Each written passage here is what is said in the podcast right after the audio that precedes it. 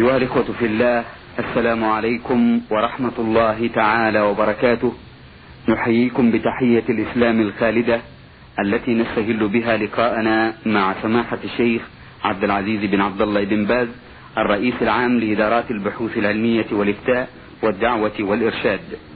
ويسعدنا أن نلتقي بسماحته وأن يكون ضيف لقائنا في هذه الحلقة الجديدة من برنامج نور على الدرب. الذي يتولى فيها سماحته الإجابة مشكورا على أسئلتكم واستفساراتكم. أولا نرحب باسم السادة المستمعين بسماحة الشيخ عبد العزيز بن عبد الله بن باز. حياكم الله. وبارك الرسالة الأولى وردت إلى البرنامج من المستمع عثمان موسى أحمد من جيبوتي. يقول في رسالته وفي سؤاله الأول أرجو أن تعطونا تفسيرا واضحا لقول الحق تبارك وتعالى وأتموا الحج والعمرة لله فإن أحصرتم فما استيسر من الهدي. ولا تحلقوا رؤوسكم حتى يبلغ الهدي محله. فمن كان منكم مريضا أو به أذى من رأسه ففدية من صيام أو صدقة أو نسك. فإذا أمنتم فمن تمتع بالعمرة إلى الحج فما استيسر من الهدي. فمن لم يجد فصيام ثلاثة أيام في الحج وسبعة إذا رجعتم. تلك عشرة كاملة. ذلك لمن لم يكن أهله حاضر المسجد الحرام. أفيدونا أفادكم الله. بسم الله الرحمن الرحيم. الحمد لله وصلى الله وسلم على رسول الله وعلى آله وأصحابه ومن اهتدى بهداه. أما بعد هذه الآية الكريمة أصل عظيم في الحج والعمرة. يقول الله سبحانه وتعالى وأتموا الحج والعمرة لله. الآية احتج بها العلماء على أن الواجب على من دخل في الحج والعمرة أن يتمهما. وأنه ليس له الخروج منهما بل يجب عليه إتمامهما. فإذا أحرم بالحج وجب عليه تمام الحج. وإذا أحرم بالعمرة وجب عليه تمامها وليس له الخروج منها إلا بالطريقة الشرعية. وهي أداء الأنساك التي شرع الله في الحج والعمرة. فإذا لبى بالحج لم يخرج منه حتى يقف بعرفات وحتى يرمي يوم العيد. ثم يحلق ويتحلل التحلل الأول. ثم بعد الطواف والسعي يتم له التحلل الكامل. هذا هو الذي شرعه الله سبحانه وتعالى. الحاج حين يحرم بالحج يبقى حراما لا يتطيب ولا يقص أظهاره ولا يأخذ من شعره ولا يأتي أهله ولا يصيد إلى غير ذلك مما حرم الله في الإحرام. فإذا وقف بعرفات يوم التاسع بات في مزدلفة ليلة العاشر ثم في الصباح يرمي الجمرات جمرة العقبة في سبع حصيات كما رمى النبي صلى الله عليه وسلم. ثم بعد ذلك يشرع له أن ينحر هدي إن كان عنده هدي ذبح. وإن لم يكن عنده ذبح أو لم يتيسر له حلق أو قصر وتحلل. يقول رأسه يقصر أطرافه بالإقرام ويتحلل. وهذا يقال التحلل الأول.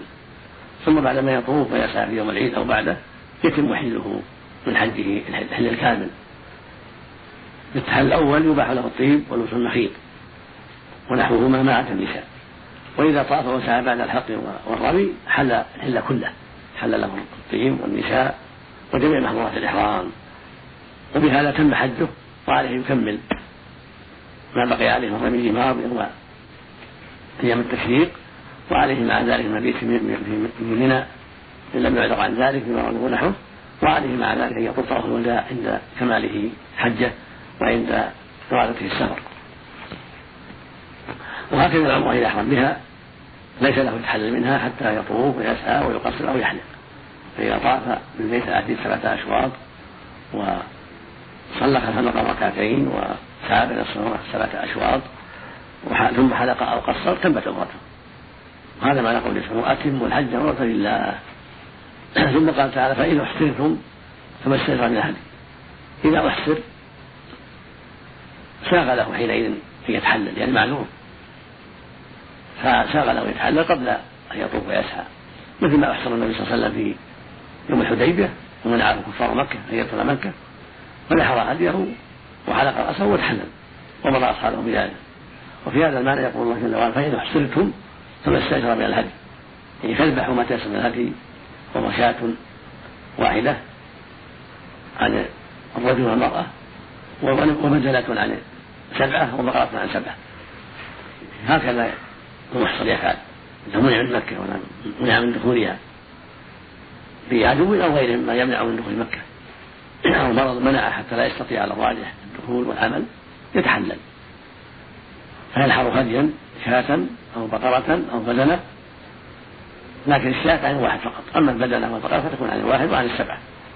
إن ذبحها واحد فلا بأس وإن ذبحها اثنان فلا بأس وإن ذبحها ثلاثة فلا بأس وإن ذبحها سبعة فلا بأس.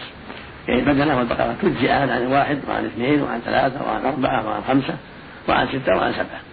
أما الشاة واحدة من الضان أو من الماز فإنها لا تجزي إلا عن واحد إما رجل وإما امرأة فقط في الحج. ثم قال ولا تحلق رؤوسكم حتى لم يحل معناه أن المحصر لا يحلق حتى يذبح. في المحصر. أحسر فإنه ينحر أولا ثم يحلق. ولا يبدأ بالحلق بل يبدأ بالنحر ولهذا أمر النبي أصحابه أن ينحروا ثم يحلقوا. أما في الحج فله يبدأ بالحلق. لا بأس يجوز كما في النبي صلى الله عليه وسلم فإنه سئل. أما الحلق قبل أن يذبح فقال لا حرج عليه الصلاة والسلام. لكن الأفضل في الحج أنه ينحر أول ثم يحلق. هذا هو الأفضل. لكن لو حلق قبل أن يذبح أو حلق قبل أن يرمي أجزاء ذلك. أما المحصن فلا. المحصن لا بد أن يبدأ بالنحر ثم يحلق للآية الكريمة. أما قول مسلم من كان يكون مريضا أو به ألم من رأسه فدية من صيام أو صدقة أو نسك فهذا في حق من أصيب بالمرض الذي يحتاج معه إلى حلق الرأس أو إلى لبس المخيط أو إلى الطيب. فهذا له رخصة أن يحلق رأسه كما فعل كعب بن في عهد النبي صلى الله عليه وسلم فإنه آلام رأسه فرخص له النبي صلى الله عليه وسلم أن يحلق رأسه ويصوم ثلاثة أيام أو يذبح شاة أو يتصدق بثلاث أصل لستة مساكين كل مسكين له نصف الصاع. وهذا تفسير الآية الكريمة.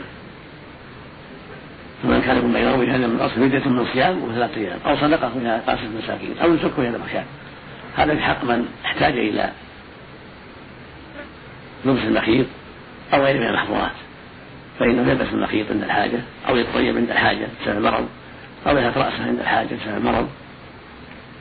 وعليه أن يفعل واحدا من هذه الثلاث. إما يذبح شاة وإما يصدق بقاص مساكين يكون مسكين نصف الصاع من التمر أو نحوه من العرض والحنطة ونحو ذلك من قوت البلد أو يصوم ثلاثة أيام. هذه الأشياء الثلاثة التي أرادها الله عز وجل كقوله سبحانه من كان مريضا أو بهذا من رأس فدية من صيام أو صدقة فسرها النبي صلى الله عليه وسلم في حديث ابن عزرة ثم بين سبحانه وتعالى حكم المتمتع المتمتع بعمرة الحج. عليه أن يهدي. إذا تمتع بعمرة الحج بأن أحرم بالعمرة في أشهر الحج شوال أو ذي أو ذي الحجة ثم حج من عامة. هذا يسمى متمتع. فعليه أن يهدي ذبيحة يذبحها أيام العيد. أن تمتع وجه شاة أو بتنة أو سوى بقرة. فإن لم يستطع صام عشرة أيام. ثلاثة أيام في الحج يعني في مكة أيام الحج قبل عرفات. وإن لم يتيسر صامها أيام التشريق على الصحيح. ثلاثة بعد العيد. وسبعة إذا رجع إلى أهله. فإن لم يستطع ذلك بمرض أو غيره صام العشرة كلها عند أهله ولا شيء عليه بدلا من الهدي. والله ولي التوفيق. أحسن الله إليكم. هذه رسالة وصلت إلى البرنامج من المستمع حسين بن علي السامرائي من العراق الموصل. يقول في رسالته لقد توفيت والدتي قبل أن تؤدي فريضة الحج. هل أنا ملزم بالحج عنها بعد أن وفقني الله بأداء هذه الفريضة عن نفسي؟ وهل يمكنني تكليف شخص آخر بالحج عن والدتي؟ أرجو إفادتي عن حكم الشرع في مسألة الحج عن الغير بصفة عامة. أفيدونا أفادكم الله. إذا كانت والدتك تستطيع الحج في حياتها لأنها ذات مال فإنك تحج عنها ثقة من الطيبين أو تحج عنها بنفسك. وذلك أفضل لأنك ولدها وأقرب الناس إليها. فإذا حجيت عنها بنفسك فذلك أفضل إذا تيسر لك ذلك. وإن حجيت عنها بعض الثقات الطيبين فلا بأس. وهذا واجب إذا كان إذا كانت في حال حياتها مستطيعة. فالواجب أن يحج عنها من مالها أو من نفسك من دون نظر إلى مالها من باب الإحسان إليها والبر بها. فأنت مخير. إن شئت أخرجت من مالها وإن شئت حججت عنها من نفسك بنفسك أو من مالك. ووصف الثقة الطيب المعروف بالديانة والخير والأمانة. والحج عن الغير مشروع وقد يجب إذا كان الغير توفي ولم يحج وهو مستطيع وجب أن يحجج عنه من ماله. أما إن كان لم تجب عليه الحج لأنه فقير فإن حج عنه أحد فلا بأس. وإذا حج الإنسان عن أبيه أو عن أمه عاجزين. هذا مشروع طيب ومن ومن البر. لكن لا يجب. لا يجب عليك أن تحج عن أبيك ولا عن أمك.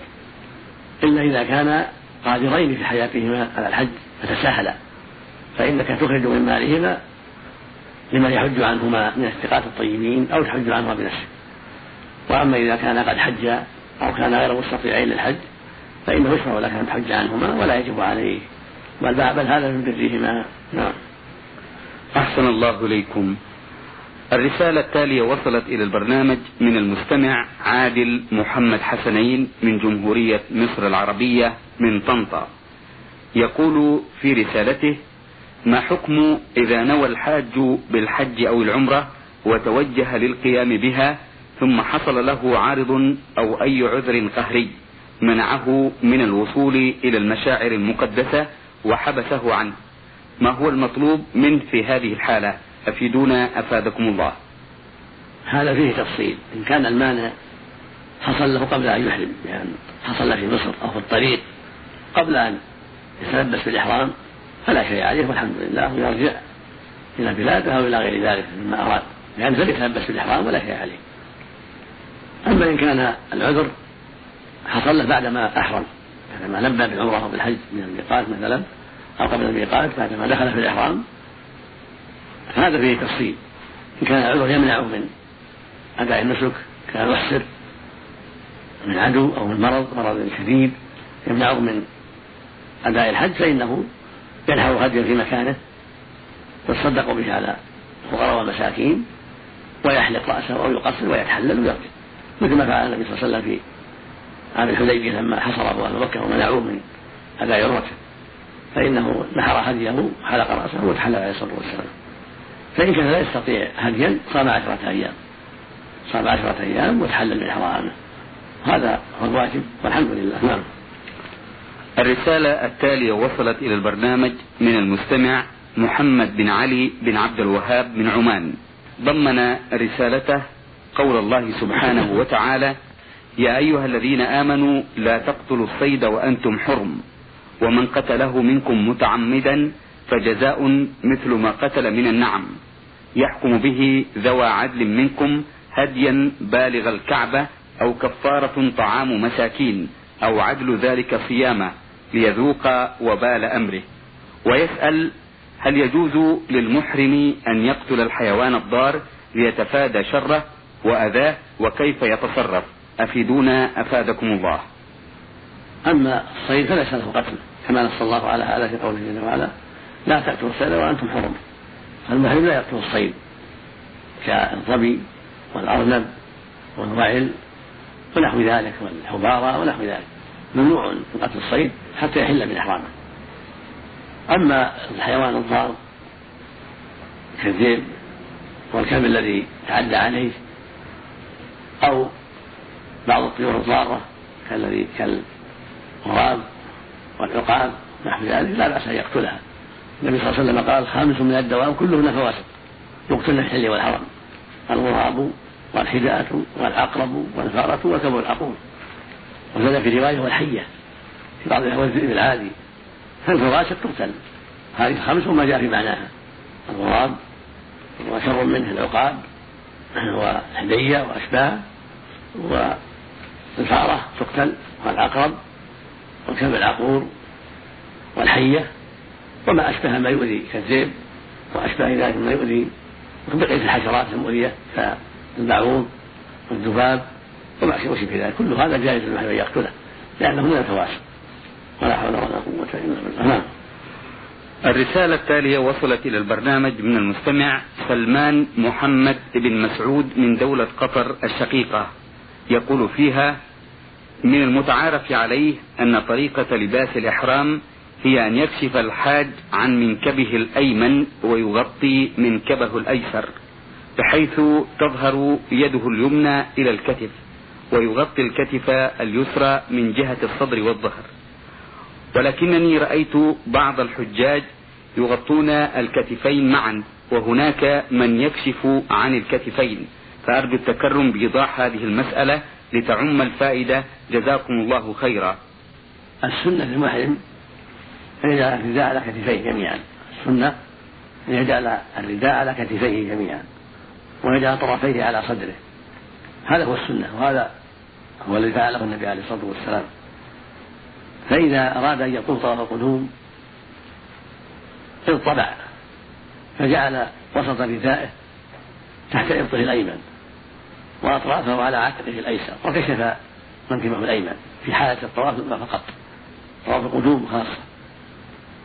يجعل وسط الرداء تحت إبطه الأيمن وأطراف الرداء على عاتقه الأيسر ويكشف منكبه الأيمن. في حال طواف القدوم أول ما يقدم مكة في الحج أو في العمرة. هذا هو السنة. التي فعلها النبي صلى الله عليه وسلم. ومن فعل خلاف ذلك فقد خالف السنة. الذي يكشف منكبه دائما هذا خلاف السنة. والذي يكشف المنكبين دائما خلاف السنة. وإنما السنة أن يسترهما بالرداء هذا هو السنة. حال كونه محرما. ولو وضع الرداء ولم يسترهما في وقت جلوسه أو وقت أكله أو تحدثه مع إخوة لا بأس. لكن السنة إذا لبس الرداء يكون على كتفيه وأطرافه على صدره. هذا هو السنة.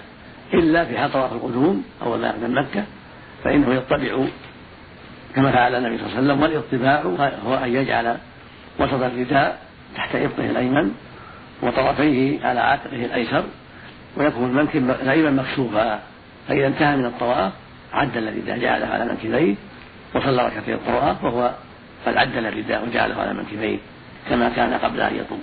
هذا هو السنة. نعم. الرسالة التالية وصلت إلى البرنامج من المستمع الحاج رفعت كمال الدين من جمهورية مصر العربية يقول فيها نحن مجموعة من الحجاج نود أن توضحوا لنا لماذا جعل الإحرام على ثلاثة أنواع. هي القران التمتع والإفراد. وأي الأنواع الثلاثة أسهل للحاج؟ وكيف كان إحرام رسول الله صلى الله عليه وسلم؟ الله سبحانه شرع الأنساك الثلاثة لحكمة بالغة. ومنها التيسير على الأمة والتوسعة لهم فإن بعض الناس قد يريد العمرة فقط ولا يريد الحج لأنه قد حج سابقا فيأتي بالعمرة وحدها وينتفع بهذا النسك العظيم والعمرة كفارة لما بينها وبين العمرة الأخرى فيها خير عظيم. والحج مفردا فيه أيضا تيسير على الحاج لأنه يؤدي الحج من دون عمرة فلا يتخلى بالعمرة ولا يتخلى بالدم لأنه متمتع عليه دم. فيأتي بالحج مفردا فيلبي بالحج مفردا ويفعل الحج إذا وصل إلى مكة. يطوف طواف القدوم ويسعى مع ذلك ويبقى على إحرامه حتى يقف بعرفات وحتى يكمل حجة وليس عليه دم يسمى مفردا والنوع الثالث يسمى قارنا ويسمى متمتعا وهو الذي يأتي بالعمره والحج جميعا. فإن جمع بينهما في التلبيه قال لبيك عمره وحجا أو اللهم لبيك عمره وحجا أو اللهم قد أوجبت عمره وحجا فهذا حكم حكم مفيد في العمل. يطوف ويسعى إذا قدم مكة ويبقى على إحرامه فإذا جاء يوم عرفة وقف مع الناس وقف في مزدلفة ثم رمى جمرة يوم العيد ثم كمل حجه وعليه دم. لأنه جمع بين الحج والعمرة. ذبيحة أو سوء بدنة أو سوء بقرة تذبح في مكة أو في منى للفقراء والمساكين ويأكل منها ويطعم منها. والنوع الثاني من التمتع أن يحرم بالعمرة ثم يحل منها. وهو يسعى ويقصر ويحل في أشهر الحج شوال أو القعدة أو الحجة. ثم يلبي بالحج مع الناس في يوم الثامن من الحجة أو قبله. فيقف مع الناس في عرفات وفي مزدلفة وفي مشعر الحرام إلى غير ذلك ويكمل الحج. على هذا فهذا يسمى متمتعا. وعليه كالذي قبله دم كالقارن عليه دم وهو دم التمتع يذبح في مكة أو في منى ويأكل منه ويطعم كما فعل القارن هذا هو الفرق بين هذه الأنساك الثلاثة والحكمة في ذلك والله أعلم والفائدة التوسعة والتيسير على الحجاج من أراد الحج وحده أحرم الحج وحده ومن أراد العمرة وحدها أحرم العمرة وحدها في أي وقت ومن أراد الحج والعمرة جميعا جمع بينهما بنسك واحد أو أحرم بالعمرة وفرغ منها ثم أحرم بالحج. وإذا قدم قارنا أو مفردا بالحج قبل وقت الحج فالسنة له أن يحل. السنة له والمشروع له أنه يحل ما يبقى محرما لأن هذا يشق عليه ويتعبه. وهو خلاف السنة فالنبي صلى الله عليه وسلم أمر الحجاج أمر الصحابة لما قدموا في رابع الحجة وقد أحرم بعضهم بالقرآن وبعضهم بالعمرة فتحلل منها أمرهم أن يتحللوا قال وكان بعضهم قد أحرم بالقرآن وبعضهم أحرم بالحج مفردا. فأمرهم صلى الله عليه وسلم يتحللوا يعني يجعلوا عمرة فيطوفوا ويسعوا ويقصروا ويحلوا. فطافوا وسعوا وقصروا وحلوا وأمرهم بالحج هذه التمتع. ومن لم يجد صام عشرة أيام ثلاثة أيام في الحج وسبع إذا رجع إلى أهله. هذا هو الأفضل. هو أنه يحرم بالعمرة ويغفر منها ثم يحرم بالحج ويهدي. هذا هو الأفضل. وهذا هو اللي أمر به النبي صلى الله عليه وسلم أصحابه وقال لو استقبلت من أمري ما ما أهديت ولا جعلت عمرة. تمنى أنه فعل مثلهم. فالأفضل القادم إلى مكة في أشهر الحج أنه يلبي بالعمرة ثم إذا فرغ منها وجاء وقت الحج أحرم بالحج. ويسمى متمتعا وهذا هو الأفضل. وهو الذي أمر به النبي الصحابة رضي الله عنهم وأرضاهم. وأرشدهم إلى ذلك وتمنى أنه يتمكن من ذلك لولا أن معه الهدي عليه الصلاة والسلام نعم. وهذه رسالة وصلت إلى البرنامج من المستمع آه، الحافظ حمة من آه، موريتانيا ويعمل بالجماهيرية الليبية يقول في رسالته وفي بدايتها بسم الله الرحمن الرحيم. اللهم صل على سيدنا محمد وعلى آله وأصحابه أجمعين. وبعد. إلى علمائنا الأجلاء الأفاضل في برنامج نور على الدرب. أبلغكم تحياتي. لقد استمعت إلى برنامجكم الطيب والمفيد لجميع المسلمين في أنحاء المعمورة واستفدت منه كثيرا وأرجو منكم الإفادة عن سؤالي وهو أنني من أسرة مالكية. وذهبت إلى المملكة العربية السعودية وتعلمت التجويد على يد أستاذ سعودي وتحولت قراءتي من ورش إلى حفظ وأخذت بعضا من الفقه عن طريق كتاب فقه السنة للسيد ثابت وعندما عدت إلى الوطن انتقد علي بعض الإخوة أشياء كثيرة. أولها القبض في الصلاة والتسليمتان بعد الصلاة على اليمين والشمال. وكثيرا من السنن التي يطيل ذكرها ويقولون إن الإمام مالك لم يأمر بها ولم يذكرها. ولا أطيل عليكم. كل السؤال هو أني أتبع سنة الرسول صلى الله عليه وسلم. فهل يجوز لي أن أتبع أحد الأئمة الأربعة أم أن أبقى على ما أنا عليه من المذهب المالكي؟ وتلك هي السنة فقط لا غير. أفيدونا أفادكم الله. أسأل الله لنا ولك التوفيق والهداية لما فيه صلاح الدين والدنيا. اعلم يا أخي أن الواجب على المسلمين جميعا في أقوال المأمورة أن يتبعوا ما دل عليه كتاب الله عز وجل وسنة رسوله محمد عليه الصلاة والسلام. وليس عليهم أن يتقيدوا بمذهب مالك أو أبي حنيفة أو الشافعي أو أحمد رحمة الله عليهم جميعا أو الظاهرية لا. عليهم على العلماء أن يبحثوا ويعتنوا بسنة الرسول صلى الله عليه وسلم وما كان عليه وأصحابه. فما بان لهم أنه هو سنة النبي صلى الله عليه وسلم وجب عليهم الأخذ به والتقيد به والدعوة إليه. لأن الله جل وعلا يقول في كتابه العظيم وما آتاكم الرسول فخذوه وما نهاكم عنه فانتهوا. ويقول عز وجل يا أيها الذين آمنوا أطيعوا الله وأطيعوا الرسول وأولي الأمر منكم. فإن تنازعتم في شيء فردوا إلى الله والرسول. إن كنتم تؤمنون بالله واليوم الآخر ذلك خير وأحسن تأويلا. والرد إلى الله والرد إلى كتابه العظيم القرآن. والرد إلى الرسول صلى الله عليه وسلم والرد إليه في حياته عليه الصلاة والسلام. ثم إلى سنته بعد وفاته صلى الله وسلم عليه وعلى آله وأصحابه. ويقول سبحانه ما اختلفتم فيه شيء فحكمه إلى الله. ويقول سبحانه من يطع الرسول فقد أطاع الله. فالرسول صلى الله عليه وسلم قبض وثبت عنه هذا في صحيح البخاري من حديث سهل بن سعد. أن النبي صلى الله عليه وسلم يأمر الرجل أن يضع يده اليمنى على ذراعه في الصلاة. قال أبو حاتم الراوي عن سهل ولا أعلمه إلا يمين ذلك إلى النبي صلى الله عليه وسلم. وثبت أيضا في السنن من حديث وائل بن حجر رضي الله عنه أنه رأى النبي صلى الله عليه وسلم يقبض يده اليسرى بيده اليمنى يضع يده اليمنى على كفه اليسرى والرسل والساعد وجاءت أحاديث لا تؤيد ذلك هذا هو السنة. وإن لم يذهب إلى ذلك مالك فالسنة أحق بالاتباع ومقدمة على مالك وعلى غير مالك. فمالك رحمه الله هو أحد العلماء وهكذا أبو حنيفة رحمه الله وهكذا الشافعي وهكذا أحمد وهكذا الثوري والأوزاعي وإسحاق بن راهوية وهكذا غيرهم من أهل العلم من الصحابة ومن بعدهم. كلهم تعرض أقوالهم وأعمالهم ومسائل مذاهبهم كلها تعرض على الكتاب والسنة هكذا يجب على أهل العلم. الذين أعطاهم الله بسطة في العلم والبصيرة. وإذا هداه الله إلى شيء من السنة فليتمسك بذلك. وهكذا التسليمتان. ثبت عن الرسول صلى الله عليه وسلم أنه كان يسلم تسليمتين. المشروع لنا أن نسلم تسليمتين وقد ذهب بعض أهل العلم إلى وجوبهما وبعضهم إلى أنها ركن أنهما ركن. والجمهور على تسليمة واحدة ولكن الأرجح أن يسلم تسليمتين. عملا بالسنة الثابتة عن رسول الله عليه الصلاة والسلام ونسأل الله لنا ولكم التوفيق. ونوصيك بالبقاء على ما عرفت من السنة. نوصيك أيها الأخ بالبقاء على ما عرفت من السنة وأن تنصح إخوانك في موريتانيا وغيرها بأن يعتنوا بالسنة. ولا يجوز أن يكون في قلوبهم شيء بعد الله أعظم من رسول الله صلى الله عليه وسلم. لا يجوز للمؤمن أن يكون في قلبه شيء بعد الله عز وجل أعظم من رسول الله. فهو القدوة لنا هو الإمام وهو السيد المتبع عليه الصلاة والسلام. فلا يجوز لعالم أو غير عالم أن يكون في قلبه شيء أعظم من رسول الله صلى الله عليه وسلم بعد الله عز وجل. فالله هو المعظم جل وعلا فوق كل أحد. ولكن بعده سبحانه وتعالى أعظم الناس وأولاهم بالاتباع وأولاهم بالتعظيم. الجائز شرعا هو رسول الله صلى الله عليه وسلم فهو الإمام المتبع عليه الصلاة والسلام. نعم. أحسن الله إليكم.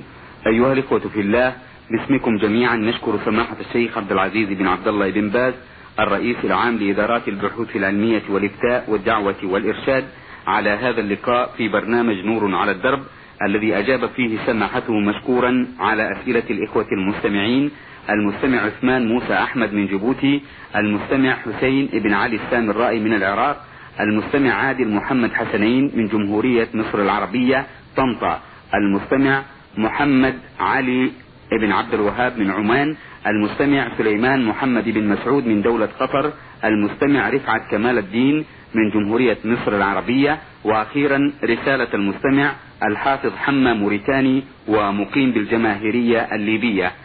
أيها الإخوة الأكارم شكرا لكم على حسن إنصاتكم للبرنامج ومتابعتكم وإلى لقاء آخر إن شاء الله من لقاءات الخير والبركة والسلام عليكم ورحمة الله وبركاته.